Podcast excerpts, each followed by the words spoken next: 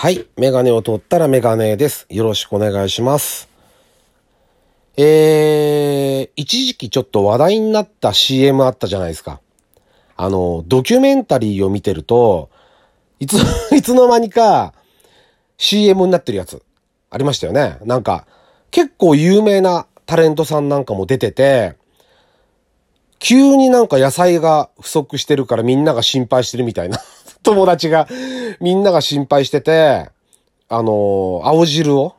飲んでると。それ以来。そういうのとか、あと膝が痛いとか、急に出すやつとか、なんかいろいろあったじゃないですか。で、そういうのが最近見なくなったかなと思っていたんですけども、えっ、と、また別の パターンで、僕すごく気になるんですけど、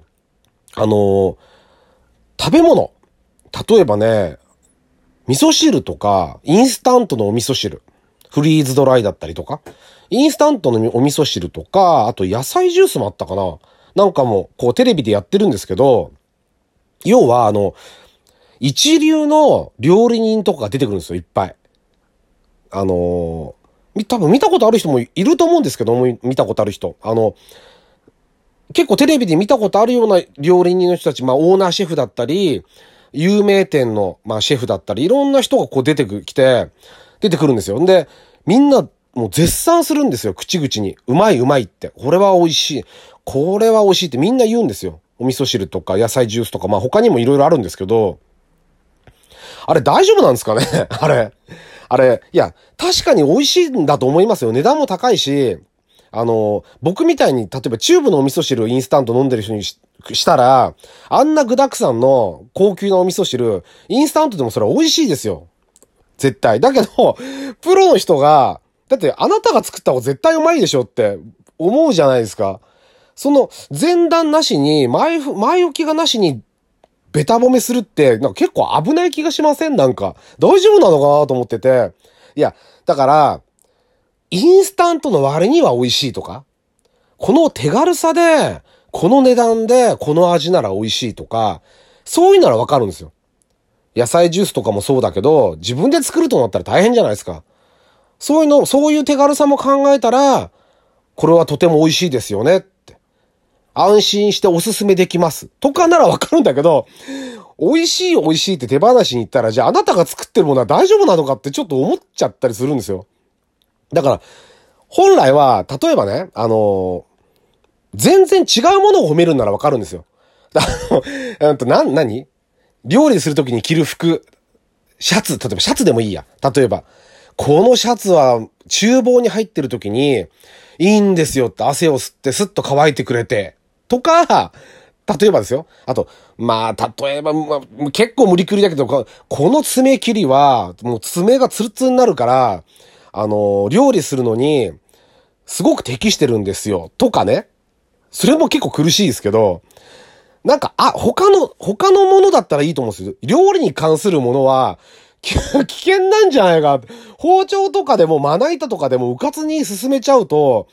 大丈夫なのって思っちゃいませんか？それ僕だけなのかな？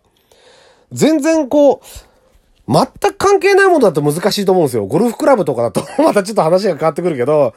まあ、もうちょっとだから靴とかね。この安全靴は、あのとても軽くて、水を吸わなくて厨房で使いやすいんですよ。とか、までじゃないかなって思ったりして、してるんですよ、最近。あの違和感もやもやもやもやってする。前のあの青汁の時と同じようなもやもやもやってするのが、ずーっとあるんですけど、あのまたああいうのも変わってくんでしょうね。まあ、あの人たちが出てきてる方たちが変な風にたた、叩かれないことを、まあ、祈るばかりですよね。うん。あの、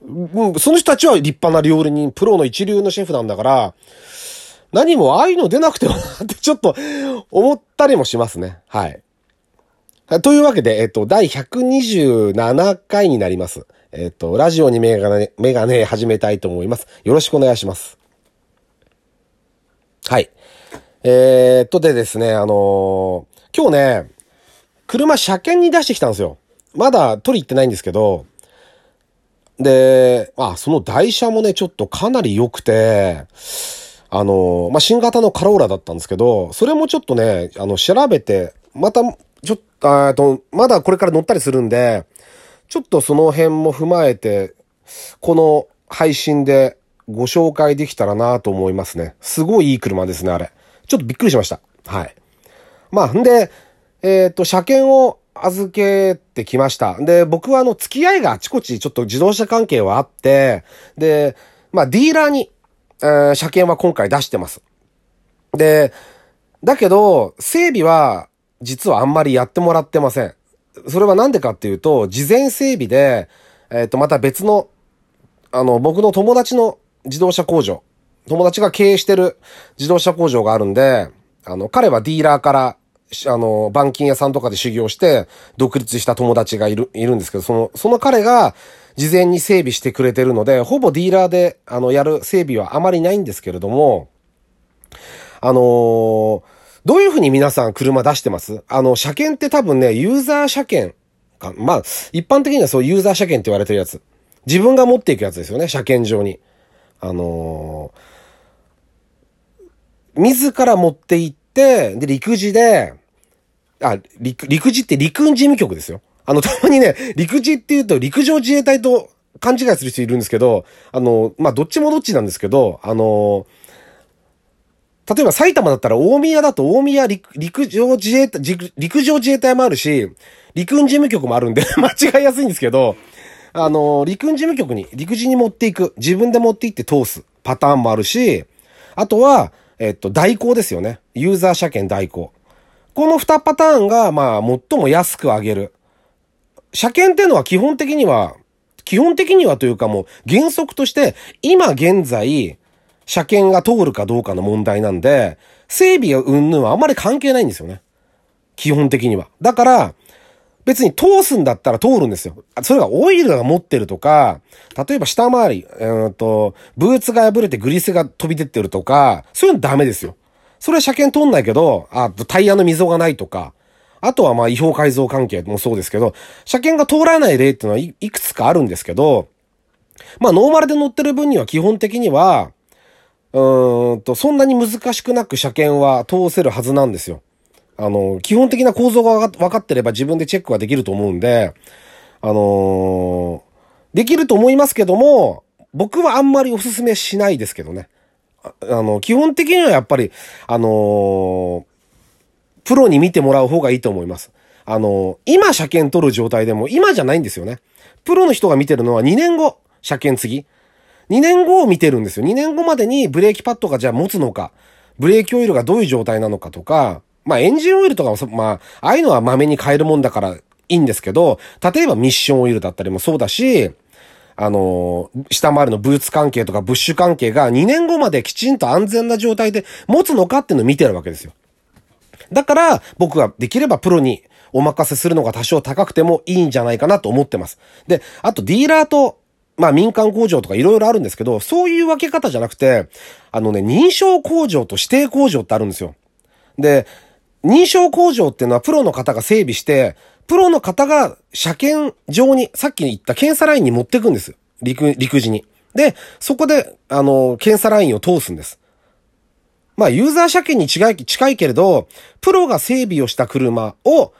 あの、検査ラインに持っていくパターンですね。ただ通すだけじゃない、予防整備も含めた整備をした車検。で、指定工場っていうやつ、まあディーラーなんか指定が多いんですけど、は自分のところで検査ライン持ってるんですよ。だからもうね、その日のうちに車検終わっちゃうんです。あの、陸自に持ってなくていいんです書類だけ持ってけばいいんで、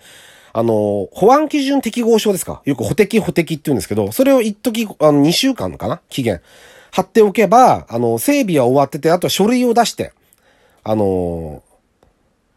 書類上のその手続きを済ませるだけで車検が終わると。日帰り車検なんて言われてるのは自分で、自分のところで工場で検査ラインを持ってるからできるんですよね。検査員って人がいて。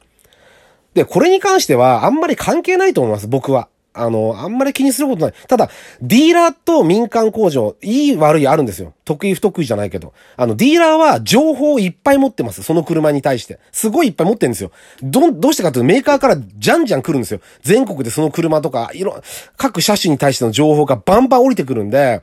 どこが不具合が出やすいとかそういうこと全部知ってます。だけど、車検とかの整備するのって若い子たちなんですよね、ほとんど。入社してほんと何年かの人たち。最初1年目点検やって、2年目、3年目、4年目ぐらい車検やってとか。で、一般整備はまだもうちょっとやったらとかって、そういう風になるんで、若い子がやるパターンが多いんです。で、手に負えなくなると一般整備で回してる、回してもらったりするんですけど、あのー、僕が頼んでるような、例えば、認証工場の友達のとことかですよね。ああいうところは、自分のとこで検査ライン持ってないから、陸自に持ってかなきゃいけないんですけど、だから3日ぐらい車検かかっちゃったりするんですけど、えー、っと、もう、なんつうんだろう。メカニック歴、整備士歴がもう20年とか25年とかいうベテランが車検やってくれるんですよね。それの良さは僕はあると思ってます。